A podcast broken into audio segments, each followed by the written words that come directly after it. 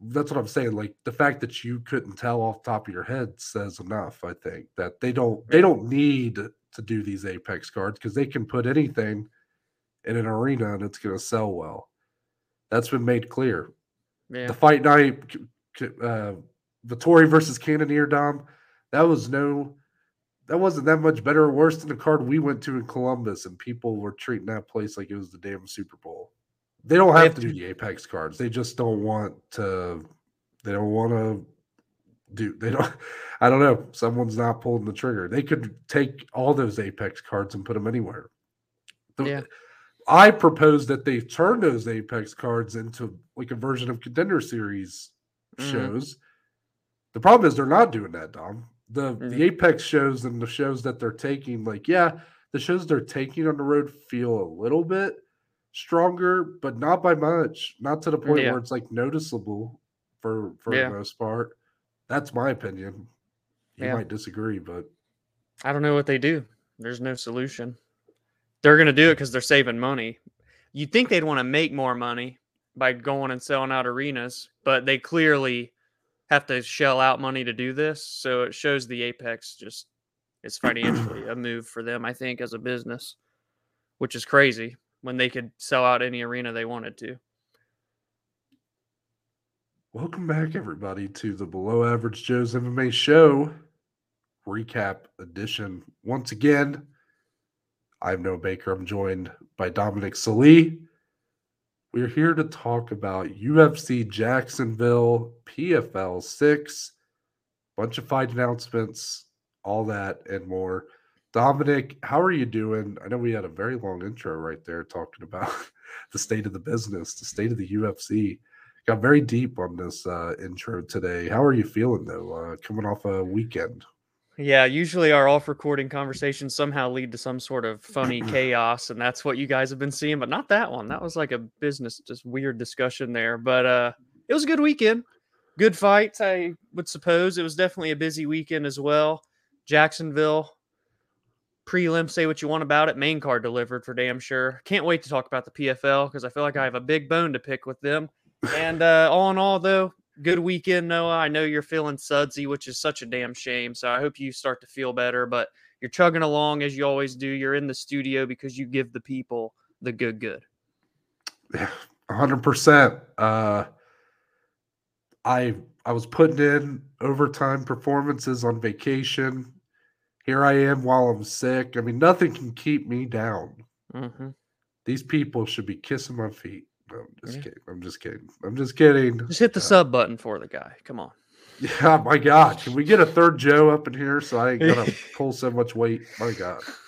No, but uh it's good to be here, Dom. This is this is my escape. I don't feel so sudsy when I'm on here talking MMA. So with that, let's get into it. But I want to plug uh if you want to follow us on Twitter, on Instagram, on TikTok, you can do so at the BAJ MMA. You can follow myself on Twitter or Instagram at Noah Baker MMA. You can follow Dominic on Twitter or Instagram at DSLE14. You can also uh, listen to audio versions of the podcast on Spotify, on Apple Music at is it considered Apple Music or Apple Podcasts? Like I how's think that it's work? like a separate thing. It's a separate app. I don't know. I'm just gonna say Podcasts. Apple. We'll just say Yeah, Apple. Apple. Yeah. on Apple at the Below Average Joe's MMA Show. If you would like to watch uh, video versions of the podcast, you can do so on YouTube at the Below Average Joe's. Did I cover everything, Dominic? You did. UFC Jacksonville, we go, where Ilia Topuria gets a dominant, unanimous decision win over Josh Emmett. The scorecards for this one should be studied. You had a 50 44, a Uh-huh. 50 42, Mm-hmm. and a 49 45. Yeah. Um, crazy. And the headline says that there was a 10 7 round given by one of the Yeah. three judges in round four for Ilia Topuria. Uh, and I think that sort of, regardless of if you agree with that, I think it sort of sets the tone for what we saw here, Yeah. Dominic. yeah. Josh Emmett showed so much toughness. Uh, he was still in this fight in round five, which is pretty crazy. but this was all Ilia Topuria from start to finish. He proved he belonged. He proved that that minus 300 plus that he was going into this fight was warranted and then some. And ultimately, he comes out looking like a million bucks here. It's going to be top five come Tuesday. What do you make of Ilia Topuria's performance? I know you were a little more hesitant to buy into him at the mm-hmm. price. Now coming off the you know the other side here, what do you take away from this performance? This guy's going to hold a belt. That's what I take away from this performance. Holy shit! What a I mean, I believed in the guy, but at the minus 345, I didn't. But he looked like a minus a thousand. It was insane. From the second the bell rang, that man controlled this fight against a very game opponent in Josh Emmett, his first test into top five waters. And he put on a masterful performance, one of the, if not the best performances that we've seen thus far in 2023, especially when you go to the upper echelon and the higher levels of MMA and especially the UFC quite a performance from a 26 year old fighter. That's what's even crazier. He's not really close to those prime years yet that we see out of fighters. 14 and 0. What is it now? 6 and 0 in the UFC, I think. Unbelievable stuff that we're seeing from Topuria. Eh, like I said, I was a believer, but not the same level that I am on this Monday morning when you guys are seeing this. And if you guys there probably isn't anybody out there, but if there is that is not a believer, go watch the fight again because he just showed the most high level striking, IQ, defense, everything, man. It was just unbelievable. We saw him take big shots and keep churning forward like he it didn't come easy but he made it look easy if that's even if that even makes sense so i was blown away by this performance from Ilia Topuria it was just it was astonishing really yeah, some people are going to look at this. I saw i I saw some of the trolls come out and talk about how he couldn't finish a 38 year old Emmett. You know, Yair did it in yeah. two rounds. And I know they're just trolling, but I do want to say that even though he couldn't get the finish here, I thought he did. I thought for one, it was masterful, but I thought he played it very smart as well. Mm-hmm. Dominic, you saw even in round five, Josh Emmett was throwing heat. He's like, dude, his hands are so dangerous. Even even after being battered, he still had some fo- had some speed to him, still had mm-hmm. some power left it, to him. I thought Topuria played it very well. This was a beautiful display. I saw Chris Curtis even tweet about this. Yep. Yeah. In the pocket defense is something that is I don't want to say it's rare, in MMA, but especially when you get to this level, not a ton of guys use like in the pocket defense. That's they if you are someone who really depends on your defense, you tend to be more of a rangy, you know, mm-hmm. use your reach, uh, keep yep. distance type. And for him, he's obviously not able to do that. He's a he's a shorter statured, mm-hmm. uh, smaller reached featherweight. But Dominic, if he can do this, you know, sort of has almost like a Dustin Poirier esque uh, movement in the pocket, then he, you're right. I do believe that this guy is a uh, future champion. And I don't think that's much of a hot take at this point. Yeah. The only reason that someone may consider that a hot take is because the number one or one of the number, I forget what a pound for pound ranking stand, but he's like two or three or whatever. Mm-hmm. But uh, the longest reigning champion currently in the UFC is Alexander Volkanovski, and he's taken on Yair Rodriguez, uh, International Fight Week, July 8th, in the main event. I guess, Dominic, my question for you is Ilia Topuria get the winner of that fight? And I, I'll even go ahead and throw this out there just to get kind of give away how I feel about it. You know, depending on who wins that matchup, is there a good chance that Ilia Topuria is competing for a vacant belt or uh, some form of interim strap or whatever they want to do. Um, kind of where do you see him going next, or is he really going to have to fight someone in this top five because you know the championship fight's not till uh, July? Yeah, that's a good question because I actually saw a lot of people saying he should get a title fight next, and I didn't necessarily lean a certain way like immediately after, and then I'm scrolling through Twitter, and I feel like every account I saw was saying that he needs to fight for the title next. I did see one person, forget who it was, say him and Arnold Allen would be a cool fight as well, which it would be. Um, it's a shame and now it's even more of a shame that I feel like Max Holloway's booked with the zombie because Max and Ilya would be very, very intriguing and enticing. But with the current state, those guys are booked up, right? And that's not till August. Ilya, I think I'd sign off on it. Six and zero. You just beat Josh Emmett, who did just fight for the interim strap. I'm 100% fine with him fighting the winner uh, of that. Now, if Yair were to win, assuming Volk stays at 145, they probably run that back. Um, but if Volk wins, him and Volk is definitely intriguing. As Noah even hinted, maybe that he goes up to 155 to fight Islam again. Then there's a vacant belt. Then yes, I still see Ilya fighting for some sort of gold next. I just think that was such a star-making performance. He represents the country of Georgia and Spain. Neither of those countries have ever had a champion. Strong relationship with Merab. Uh, I saw them have a nice little moment last night in the post-fight press conference and stuff going on. So I'm here for it. I think the UFC after last night maybe realized that they could be onto something special here with Ilia Topuria. Don't be surprised, people, if he's fighting for gold in his next fight at the end of the year. Don't be surprised if it happens. Don't be surprised if it doesn't happen, is what I would Yeah. say. Because I think there are situations here, there are there are routes where he clearly gets the next title shot. I also think there's routes where he sort of gets forced to take another fight. Mm-hmm. If Volkanovski beats Yair and decides that he wants to pursue that Islam fight again, if whether it's an interim belt or a vacant belt, I believe Ilya will be in that in. title fight. If Yair Rodriguez wins and Volkanovski wants to take on that rematch, then I believe Ilya will Mhm. have to fight someone else. Whether it's uh I know Brian Ortega is being rumored right now with uh I forget who he's being rumored with. Oh, I just saw that too. Yeah, but uh you know, if it's someone like that, like I could see Yeah. him being matched up or with an Arnold Allen, or was it Arnold Allen that was rumored? It might have been that one. I forget, just saw it. Yeah. Regardless, I do think he would have to take another fight. If Volkanovski wins and then says, "Hey, I want to keep defending at featherweight," then I believe Ilya is also next. So, like, three scenarios there.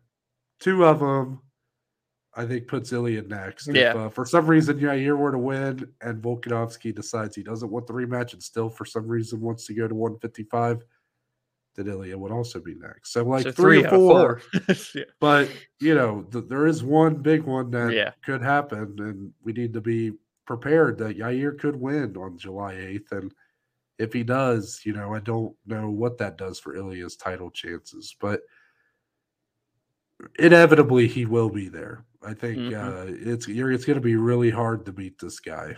Um, he showed what he can do. You know, it, it does seem there is a way, like there is a route that, but unfortunately for a lot of these guys, Dominic, like a Jai Herbert had the perfect frame to give him trouble. Yeah. You know, there's there's not a ton of guys at the top of this division As big as Jai. who yeah. match that. Yeah. But we do seem like the playbook's been written. So like a guy like Max Holloway, I think would be a very intriguing fight because I think Max could do a lot in, in that sort of matchup. But that's why I even though I believe Ilya is a future champion, I do believe that he will be tested again here here soon. And what's funny is I don't even know if Volkanovski is the toughest fight for him.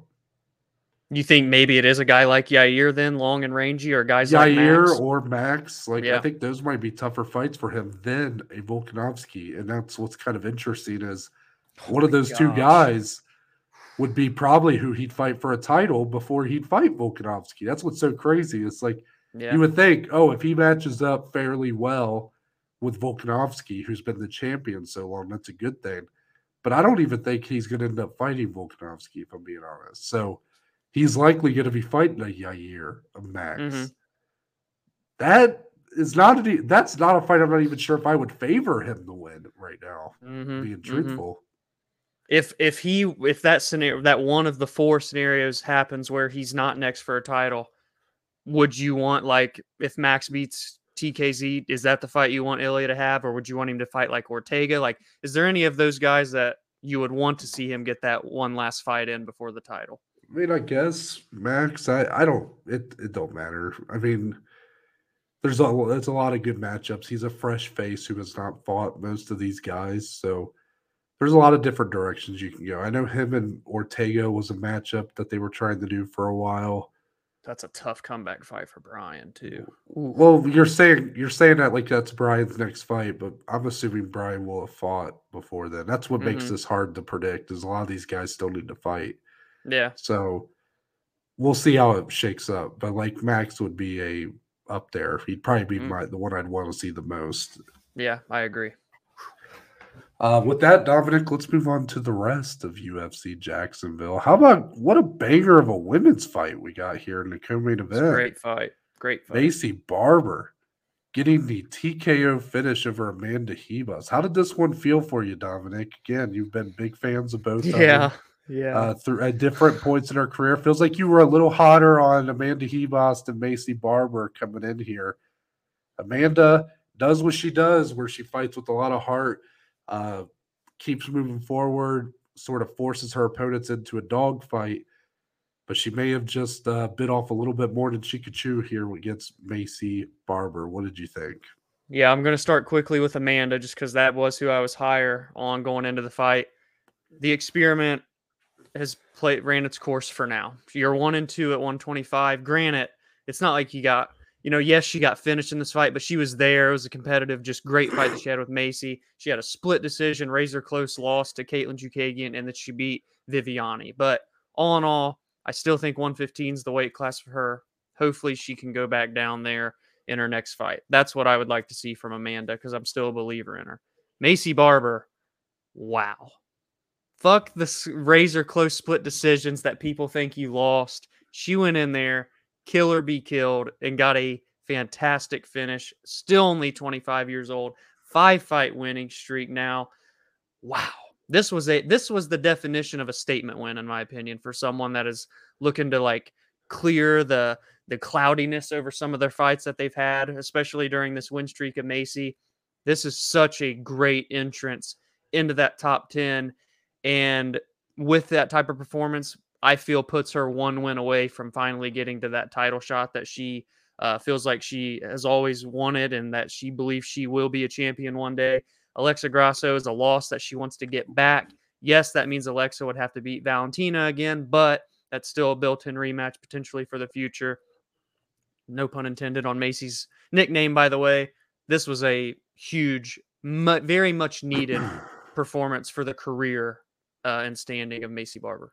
So, am I hearing you clearly? You're back on the Maycee Barber train. I am now. back on Maycee Barber. Absolutely, yes. Yeah. Um, I thought I know this was a great fight, but I thought this was mostly dominant for Maycee Barber. I mean, Amanda Ribas had moments in the second round. She sort of bloodied up Barber because of a couple good shots. But let's be clear, this was an ass beating. I mean, Maycee Barber. The damage was. Yeah, I mean, she was beating the shit out of Amanda Ribas when Ribas was going for those uh, knee bars or whatever yes. in round one. Yeah, yeah. Maycee made her pay. Then in round two, Amanda kept trying to make it a firefight, and Maycee is just a more technical, more powerful striker. Yeah, and Amanda Ribas does not have a lot of striking defense. We saw it against, especially when she gets hurt. When she gets hurt, she has her hands drop. She tries to go for like a like she tries to like reach around and grab mm-hmm. you and, and clinch you up, and that's where she just leaves herself wide open. Yeah, it was a great performance for Maycee Barber. Uh, I don't know if it matters with Amanda Ribas if it's 115 or 125. I believe she does better at 115, but truthfully, Dom, like I think this is kind of who she is. I think she's a great fighter. I think she's very fun. Uh, she brings out the best out of a lot of her opponents, which I don't know what that says. Mm. Where uh, you know her opponents seem to fight up to her, but uh, you know I do I I just don't really see her as like a legitimate um, title threat or uh, legitimate like top five level fighter in either division. Uh, I think she's just a very tough test and a very good fighter that unfortunately these kind of you know, these kind of showings where you're getting kind of pummeled and then knocked out. Like I could see that happening to her a couple more times because that's just the way she fights. Yeah, yeah. There has to be polishes in the defensive part for sure if she wants to find sustained success. She's just, it's not going to happen. I don't think either because it's it's we saw what happened the first time this happened to her. She's never she's not made that improvement. Yeah, and now here she is. What three years from that, getting knocked out in similar fashion? Like, yeah, sure you want to hope for her to improve on it, but I think this is just who she is. Yeah, and there's great strikers at 115 ahead of her. Marina's still there. You have Andrade, who's powerful. Uh, you have Lemos, you have Yan Xiaonan, Rose, like all of them are good strikers. So she would have to make drastic improvements.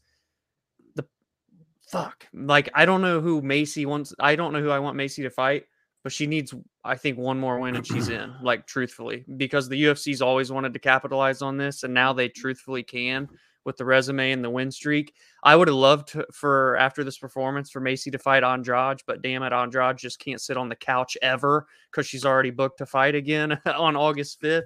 Um, and a lot of these other girls are booked because Erin and Taila, we're going to talk about Manon Fiorot, we're going to talk about Valentina and Alexa, we're going to talk about. I could see a world where this might sound crazy. Maycee might get the loser of uh, Grasso Valentina as her next fight.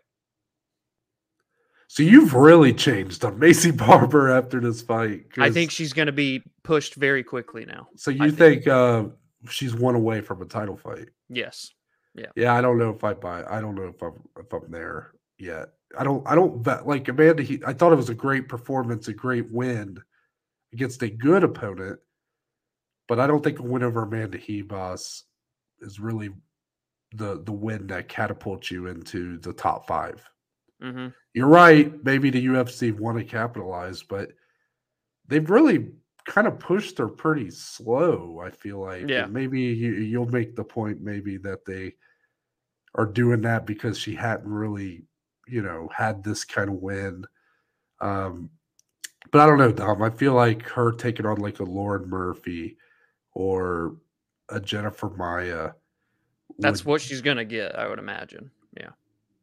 Right. That's yeah. That's what I think. And then I think with the win there, then you put her up against a uh, loser of Taila Santos, Erin Blanchfield, or the loser of Rose and Manon Fiorot, or mm-hmm.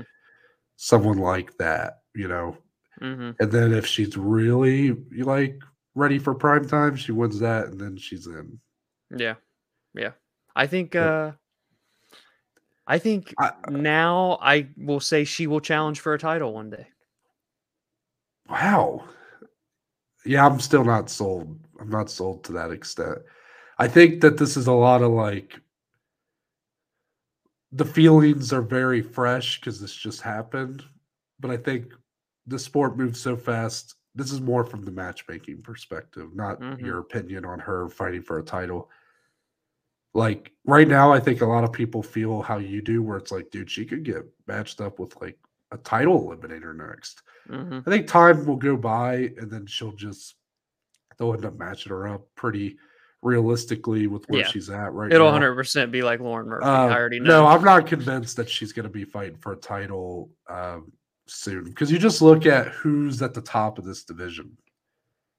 I just don't know who I would favor her to yeah. to win against. Now, could she improve even more in the next couple years? That's what's intriguing. To make yeah. that more of a realistic possibility, yes.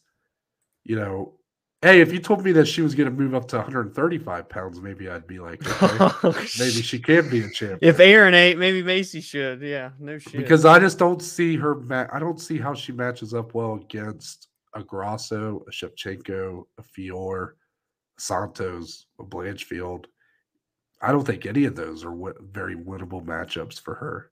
Yeah. Oh man. She's got sure. power, Dom, but like let's not forget the run she was just on was good, but like this one performance, I don't think erases who you know. It, it's a great performance that we can admit that Amanda Ribas is likely brought out of everybody that she fights. Mm. Let's not forget where she was a fight ago, where you were like kind of done with her. mm-hmm. Yeah. And a lot of people felt that way. She had questionable decisions and whatnot.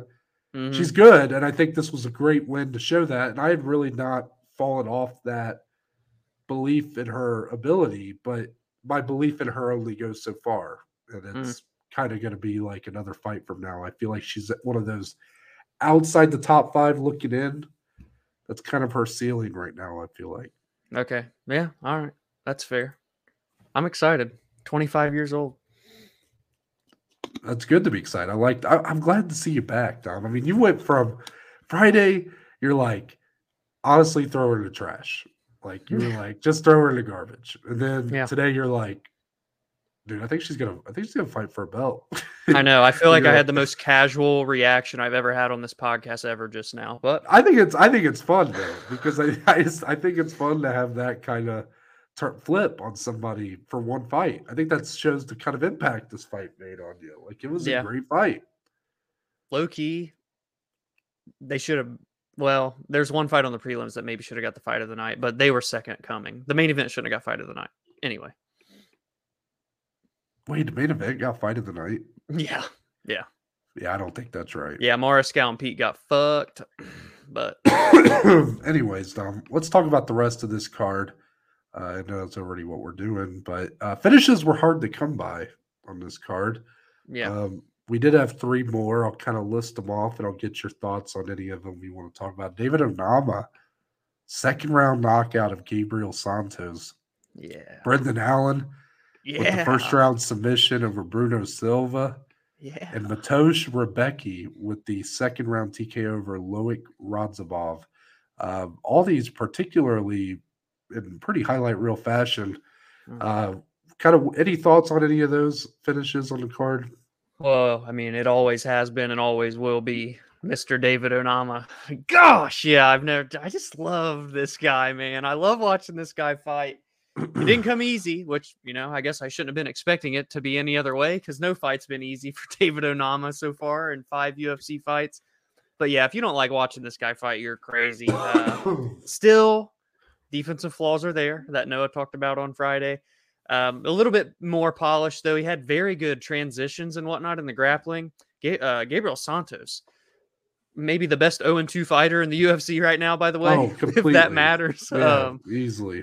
but uh Onama, man, like we said, from an offensive standpoint, you can't like sleep on this guy. Yes, he has knockout power and he's likely going to finish you that way, but he's very sound offensively. It's just defensively there are discrepancies in the striking and a little bit in the grappling where I'd like to see those improvements for him to really take the next step.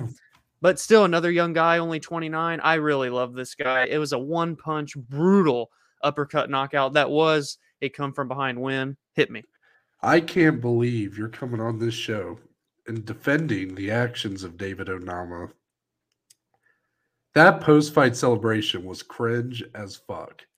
And, And I'm not gonna stand Izzy's for a it. uh, I'm not going to stand a, for uh, it. No, inspiration. No, no, no. Come up with your own shit, David Onama. You know, I thought it was such a great knockout, and he ruined it with the damn spears uh, shooting into Gabe Santos, which he didn't stop as soon as Gabe Santos looked at him.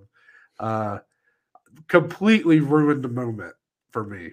And I can't violence. I'm going to need a new shirt with David. no, Onama. hell no, hell no. They Mhm. just made, dude. They just made a Zuckerberg Musk uh, shirt, so they don't have time for uh, David Oh. Shirts. So, Well, now I can't get Oh. any more there. I'm just kidding. uh, I'm just sorry. So, sorry to tell you, but yeah, David Onama is kind of on my shit list now because that, I mean, just a whack way, just whack as hell. Um, and I can't believe you're on here defending him. He's just inspired by greatness of Izzy. That's all it is. Okay. Mm. Um, and then my other dude, Brendan Allen, got a fucking incredible knockout or not knockout submission. By the way, guys, the win streak that Brendan Allen on, he's getting better and better each fight, and he's entering his prime. I think a little bit early at 27, but he's doing the best fighting that he's ever done right now, and I think it, it's going a long way. This one also didn't come easy against Bruno Silva because he had to take some shots, but he looked pretty good on the striking and then his submission game. The the prop of the week was always Brendan Allen by submission. I feel silly for not even sprinkling on it. It was always there. Um, this was an amazing performance by him. He really continues to get better and better with each fight, and I, I'm I, I love it. In this weight class of 185, it's not very deep, uh, so I, I I like the potential here. I'm not saying he's going to fight for a title soon, but uh, if he keeps getting better and better like this, it was quite a performance, man. It was just violent. It was a great fight as well. The main card was really really good. The prelims were pretty bad, but the main card made up for it. I think, in my opinion. Did he? Do you think Brendan Allen earned the kind of fight that he was calling for? Like uh, That was a little high up. if Dricus were to uh, lose or Jared Cannonier, apparently he hinted after the fact that uh, Jared Cannonier actually may have something in the works. And Dominic, apparently it might be Hamzat. Oh boy, that's interesting. Hmm. I I still think that's a little bit high, but if Dricus were to lose, that makes a little bit more That sense. That seems like maybe. a great fight. Yeah, yeah, but I like obviously, that a if lot. Dricus wins, that changes things. I don't think it sounded crazy at first, but when you look at where he is in the rankings and stuff, like it kind of makes sense. yeah, that's. I don't yeah. blame him for calling a shot. You know, at the end of the day. Oh no, you got to. You're on ABC. I Uh, mean, but he's an exciting guy, man. I like Brendan Allen a lot. He's fun Yeah. to watch. And to do that to Bruno Silva, like, I mean, yes, it ended up being a submission win, but he, he struck with him with the feet. Yeah, like, yeah, yeah. And I thought for sure that these two guys had one Achilles heel over the other. That's why you put the bet in, right? Yeah. I mean, yeah, I was nervous there for a second. dude. I thought Brendan was gonna get the TKO too. Yeah, Um, yeah, overall, the main card definitely delivered. Prelims, they were tough. they were tough. Uh, yeah. Jack Jenkins, Jamall Emmers was a pretty good fight. Mhm. Uh, questionable decision there, but you know, for my bet, Jack Jenkins, whatever, I'll I'll take it. and Uh, Chepe Mariscal. yeah, Chepe Wow. Mariscal and Trevor Peek was a very fun fight. Uh, two guys that don't know how long they'll last in the UFC, but uh, they definitely uh, went to war here for sure. Um, but yeah, Dominic, I think uh, besides that, we'll move on to PFL. Yes, drama, drama, drama. So let's uh, recap where are we sit with the welterweights and the lightweights in the playoffs, Dominic. In the welterweight side of things, Magomed Magomedkerimov will be taking on Magomed Umalatov. God, if that's not intriguing, That's, a, that's an intriguing fight right there. a little we don't Magomed get many of those. Yeah. And then Carlos Leal taking on Sadibou Sy, last season's yeah. champion. Yeah. Meanwhile, on the lightweight side of things, Clay Collard taking on Shane Burgos. Boo. Oh, oh, wow. Boo. Oh, already starting the Boo Birds. Yeah, and I'm then pissed. Olivier Aubin-Mercier taking on Bruno Miranda. Dominic, let's talk about it. Let me just I'm gonna I'm gonna wait, I'm gonna tease you a little bit more. That's fine. It's like rearing up the bull, you know, you just have to you have to give it a second. I'm uh, doing my foot in the dirt right now. yeah, our main event, Olivier Aubin-Mercier gets the third round knockout of Anthony Romero. What a bad man that dude Oh, is. he's just so good. Meanwhile, Dominic, Sadibou Sy with like My- the knockout of the year reminded me of Uriah fucking Hall and the Ultimate Fighter gets the spinning wheel kick knockout of Shane Mitchell in the third round. What a finish! You know what makes it was. better? What's He that? literally said going in that he felt confident he's going to win this fight, but he said he wanted a viral moment, and he goes out and does that. Are you Hey, kidding good for him. dude? He's kind of been that's been the one thing kind of a missing him so far. Yeah, the was- decisions, you know, from Yeah, the previous years. He's now been he's kind of known as a clinch heavy guy, Yep. but he's looked damn good this season. Yes. Coming off, I think the confidence boost of winning it all has been big for him. Mhm. And also Dominic Shane Burgos got on the the win column. Do not boo yet. Just let's you know. Let's Oh give him some no, respect. nothing against Shane. Believe me, Dominant decision win over Yamato Nishikawa. All right. We know what the big story is here, though, Dominic. Yep. On your prelims, you had a fight between Natan Schulte and Raush Manfio. Natan Schulte wins a unanimous decision. I think we could all say it was the worst fight of the night. Yeah, for sure. Pretty terrible fight. And then Yeah, when you learn bad. that these two guys are they train together, uh, they're best friends. Mm-hmm. Manfio's or uh, Schulte is the godfather of Yep. Manfio's child. Yep. It looked strange. Then the PFL comes out the day after, These Uh, motherfuckers. And they say they are suspending Schulte and Manfio Yeah. for, I believe the the verbiage they used was something along the lines of, uh, You want me to? You want to Yeah, word yeah, for yeah, word yeah, here? yep, yeah, yep, yeah, yeah, yeah. yeah, yeah. I saved this uh, picture here. PFL statement. Last night, Natan Schulte and Raush Manfio did not meet the standard which all PFL fighters agreed to uphold in competition. All fighters in their PFL fight agreements agree to use their best efforts, skills, and abilities as a professional athlete to compete and defeat any opponent. End quote. It was very clear that Natan and Raush did not meet the contractual standard in yesterday's bout. PFL immediately suspended both fighters from the season and deemed to have zero points for purpose of league standings um, and that's when they got Shane in. So that was their official so, statement by the PFL. So because of that, Shane Burgos, uh, the big free agent signing, was uh, pushed into the playoffs in the spot of Natan Schulte. So I'm going to let Dominic give his opinion on the matter because he was very vocal when I introduced it. All right, Noah. So this was uh, this is listen. First and foremost, I'm not going to sit here and say that Natan Schulte and uh, Raush Manfio was a good fight because it wasn't. It was far from right. But this little bullshit statement by the PFL, oh, they didn't uh, hold up to our standards, blah blah blah blah blah. Get the fuck out of here, man. You guys are the ones that put this fight together, knowing the circumstances between these two fighters. These two did not need to fight each other in order to get into the playoffs. Both were 1 and 0 and both had a chance to get in. Mix the fights up to where one of them fights somebody else. You have 10 fucking fighters in this division that are fighting to get into the playoffs. And you guys put this fight together. Natan Schulte wins, you know, whatever. Whatever you say about that fight, I'm not going to hold anything against anybody against this fight. But let us not forget, he also beat Stevie Ray. He went 2 0 this season. I love Shane Burgos and have nothing against him, but he went 1 0 and had a decision win that, yes, I guess was a better fight than what this one was. But I mean, not by a that much. I mean, Shane Burgos is a wrestler now all of a sudden. Like, this is the biggest bullshit. People are saying that Natan Schulte and Raush fixed this fight. No, they didn't. They didn't fix the fight they're training they didn't want this fight but they were forced to do it and yet so you're punishing them already by making this fight as the PFL and then you're going to punish Natan Schulte for going undefeated earning his way in the way you guys made him do it and you're going to take this opportunity away for him to change his life and win a million dollars a guy that's won two belts already for your organization this is an absolute travesty for Natan Schulte I don't know if he can take legal action because apparently this is in their contracts, but if he can, he should. It's absolutely ridiculous. The PFL put in their pretty boy free agent signing Shane Burgos when he had no reason being in. And don't get me wrong, now he gets to fight Clay Collard. As a fight fan, that's absolutely incredible. Can't wait to see it. But Shane Burgos should not be in. Natan Schulte should be in.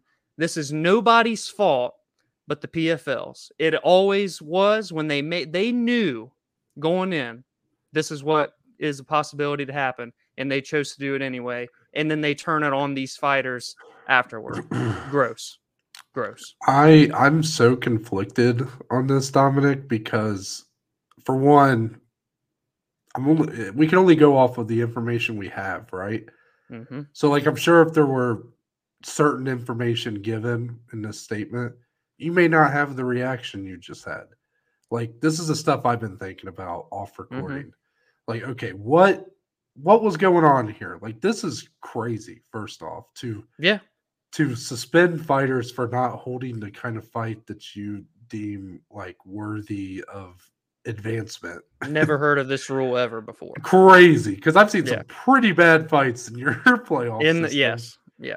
Um, yeah. regardless, it's a slippery slope because you make this decision here, you know, who's to say the PFL doesn't just decide whenever they want that they exactly. can just remove somebody and put in somebody who they prefer.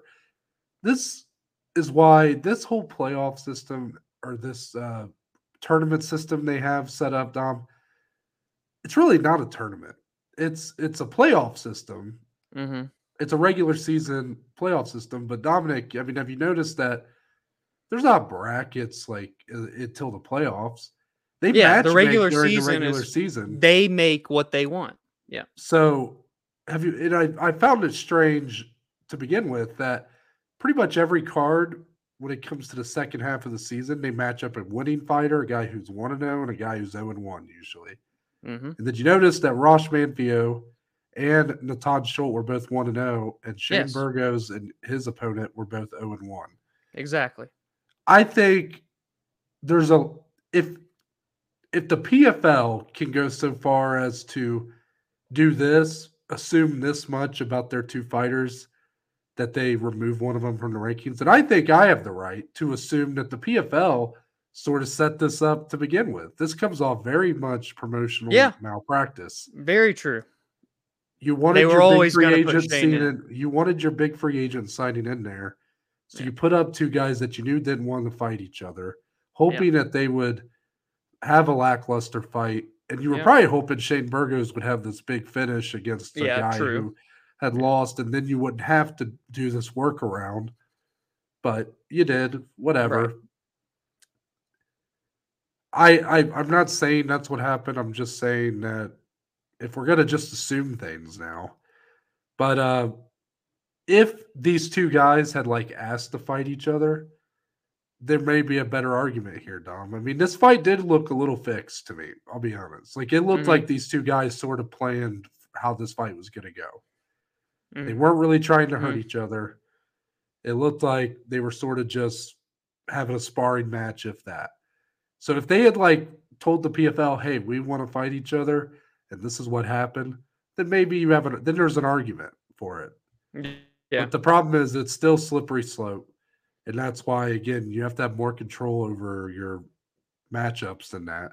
It's one thing if if you did an actual like if you did an actual tournament bracket Bracket system. you wouldn't have yeah. this issue. But since you don't and you depend on matchmaking, this is what happens. And yeah, it's it's a really bad look for the PFL. Not only are you, a, even if it's not really what they're saying, even if this is all just a ploy to get Shane Burgos into playoffs, Dom, you're sort of backhandedly telling the the books that the bookmakers that hey, one of our fights were fixed. And this is a promotion in the PFL that just had the big issue with uh, the pre-taped fights being promoted as live. Mhm. We can't even bet on them in the state of Ohio, I think, stemming from that. And now you're adding this where you're sort of admitting. I mean, this comes off like you're admitting that a fight was fixed. It doesn't say that explicitly, but that's what I read at read it as when it said it. So don't think that the people Mm. that put the odds together for the PFL aren't looking at this and going, wow, okay, pull those lines. Pull those lines. We don't want any action on PFL. Too much shady shit going on over there. I don't know. It's a shame. Yeah. It's a shame. This all could have been avoided. It was so easy to avoid Yep. this. And now the PFL have to, uh, they have uh, built their grave and now they have to lie in it.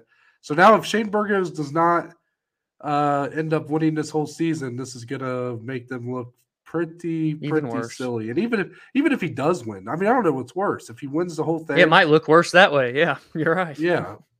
Like it is, I hate it because I like Shane Burgos a lot. Like this is not I know, like he's sort of he's sort of being put in this role of like the promotionals bull the promotions boy. And you just are like, uh, you know, it's like it, I like Shane Burgos too much for that. But unfortunately, I think a lot of people are going to be rooting for Clay Collard. I think a lot of people are uh, going to be rooting against the PFL here. And it's another Dominic. This is the thing with the PFL I've been saying. I know. I know. They I they know. they get like three steps ahead and then they take two steps back. And Yeah. overall, it's positive motion, but they could be just doing so much better than they are. I know. Something's they could- missing from top to could bottom. There's something missing in their in their corporate structure and the corporate ladder. There's some form of communication or something, some form of checks and balances that's just missing, and it's causing a lot of dysfunction at times. Yeah. And I didn't want to come on here and like, oh, I can't wait to hate on the PFL today because if you go back in history and listen to our show and watch our show, you know how big of fans we are of this promotion and them being different.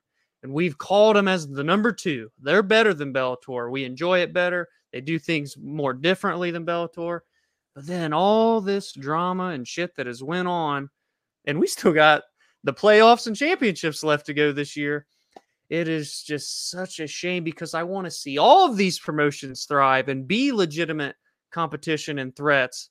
But now stuff like this happens, and it's like, well, I don't know. Do I really want them to get Bellator under their banner now after this? Like, they just I, like no said it's three steps backward and i would argue seven three steps forward and i would argue seven steps backward. It just, the negatives are outweighing the positives and the pfl has had some pretty big positives this year. It's it's a shame. Yeah so i guess to summarize my thoughts.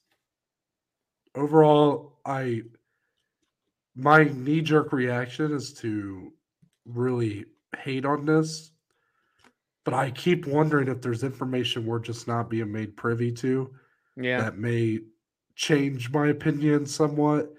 But on its surface, from what we know, very bad look. Yeah. That's all you can say. With that, Dominic, let's move on to the fight announcements. And we have a bunch more. We've UFC been getting some big fight announcement chunks, haven't we? Yeah, yeah. A lot of them keep happening like right when we get done recording. So I guess we yeah, get done course. today. Yeah. If we have another one, we know what's up.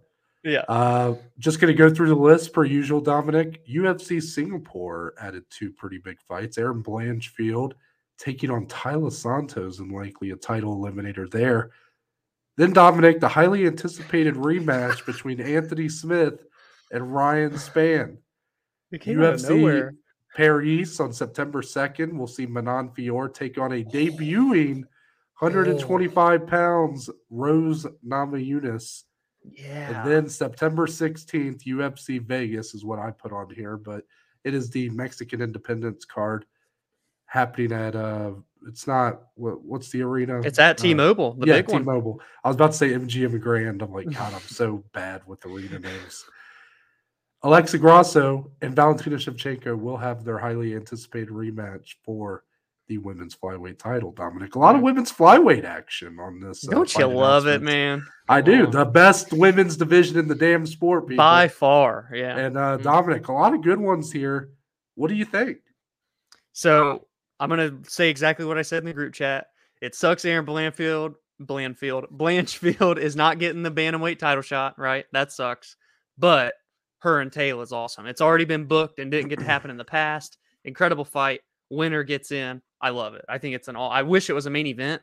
Uh, they're not going to be obviously because Max Holloway and TKZ, but that's okay.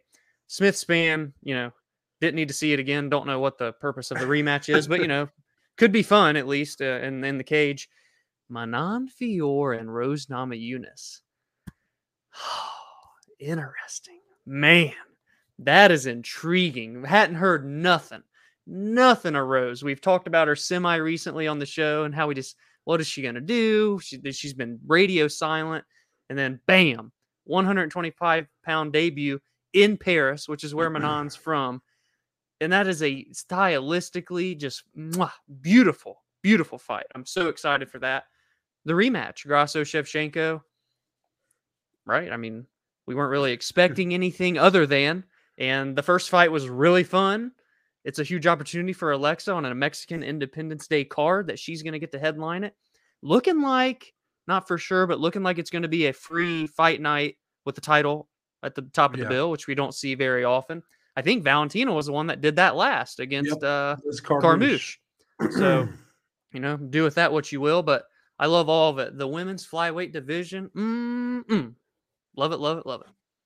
Yeah, Dominic, I'll actually have to put that list together of uh, title fights on fight nights. But the last one was uh, Deiveson and Benavidez for the men's flyweight. Oh yeah, you're right. That would have been the last one. True. Yep, that happened twice in 2020. But then, do you see a trend? Flyweight, by the flyweight. way. Uh, yeah, I believe one time Joanna did it when she was strawweight champion way back yeah. in the day, maybe once or twice. But yeah, Besides that, it's been the last three.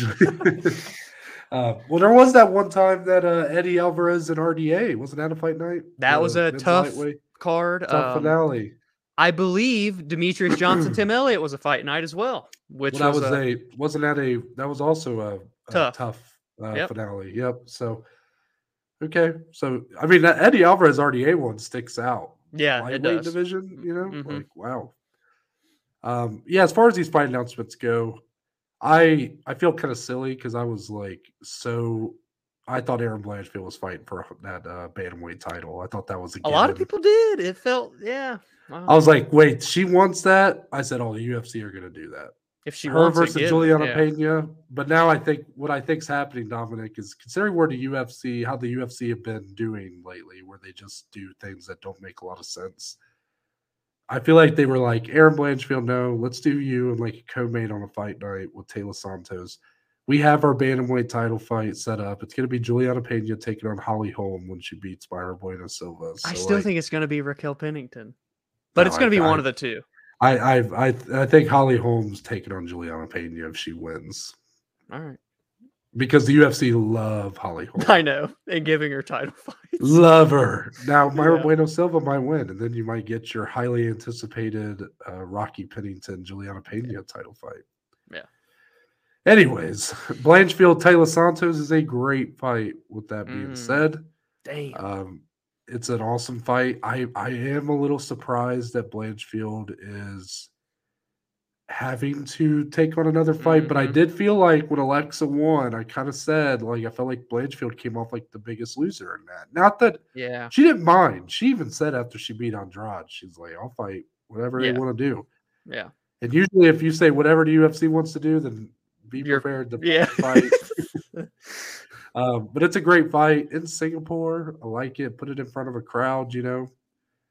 Anthony Smith Ryan Spann. I made fun of it in the group chat because they literally made event to the fight night like two years ago. yeah. But I mean, it's a fun fight. The Like, fight's I'm not fun. Yeah.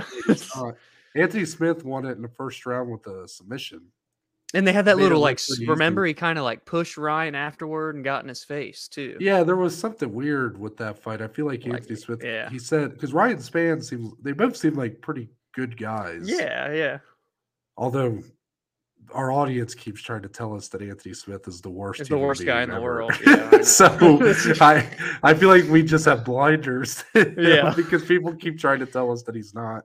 I'm excited for it. I think it's. I'm glad it's not a main event. Put it that way. Yeah, yeah, for sure. Like I think it's perfect as like a feature prelim. That's a good like, you know, three It's a really solid run. top three. Like Yeah. that that I think if the UFC could do that once a month on their fight on the nights, fight nights. Yeah. I yeah. think that'd be great. One out of every three fight nights have that kind of Yeah. Max TKZ, Blanchfield Santos, Smith Spann. Yes. Then you could do mostly contender series or Yeah. whatever you want to do. We're not That's asking great. for a lot, right, Noah? You know? Uh Rose going to 125 pounds. Oh, Intriguing. Intriguing. I haven't really considered it either because like Nope. she's been so synonymous with strawweight, two-time champion. Yeah. I really assumed that she would come back to that division. I don't dislike it though. Like I think that there is a chance this could go well for her. Tough way to find out though. Manon Fiorot. That's Uh, Manon Fiorot is a is a very good striker, but I do think Rose has the full game. This could be kind of that, you know, Dominic, how Rose is, where she comes off of a pretty lackluster showing that has people questioning what she has left. Then she's going to show out here. That could really Look be what we're unreal. looking at. yeah. And uh Grasso Shevchenko, I figured this was the main event for this card when they announced it. hmm Glad to see that's what they're doing. Uh, if it does end up being a fight night or a pay per view, it doesn't matter. It'd be cool either way. But Yeah. uh, looks like they're really going all out for it, even if it's fight night. And I'm glad they are. They deserve it. The Mexican talent right now deserves it too. Yeah. And uh, with that, we will move on to Blazin Bets, Dominic. Dominic adds another one to the scoreboard. He inches closer. I'm now up four to three. Yeah. Dominic, I ended up this uh, weekend minus 0.09 units. So uh, basically a break even week. Yeah. Dominic, what did you end up as? Plus 2.61. So Yeah.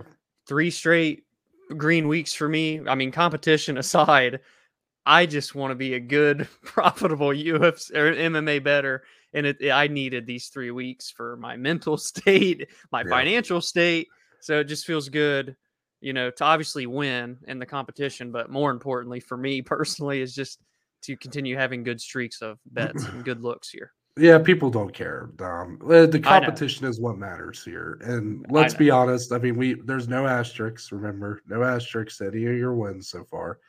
There Mhm. was the one week where I couldn't bet, but the no asterisks. Right. And uh, I mean, I do believe if you if you do win, you know, you might want to send a personal thank you to Austen Lane. Maybe just say, "Hey, man, thanks for shoving four fingers into Dude. Justin Tafa's eye." I don't like watching eye pokes, but when they're like that, oh god, I can't even look at the screen. Yeah, I mean, I think we all know that fight was probably ending in like 30 seconds, anyways. but Yeah. you might want to, or maybe, maybe you should send a thank you to Big Dan Miragliotta for not rolling in a DQ because that was a pretty egregious uh, foul. Mm.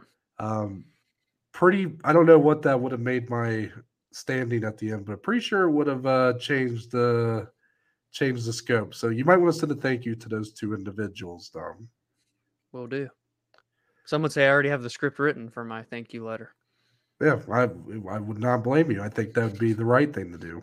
I can see you dancing around the fact, but you're excited right now that you are one away. You you you've been uh, Genuinely, I mean, I'm more excited about me just betting good. True, I Dominic. literally. Nobody cares about that. I don't Nobody care what the people think. I care about me being a good better and, And letting people know that I know what the fuck I'm talking about. That's why by the end of the year you're gonna be eating fucking hot wings because you don't care what the people think.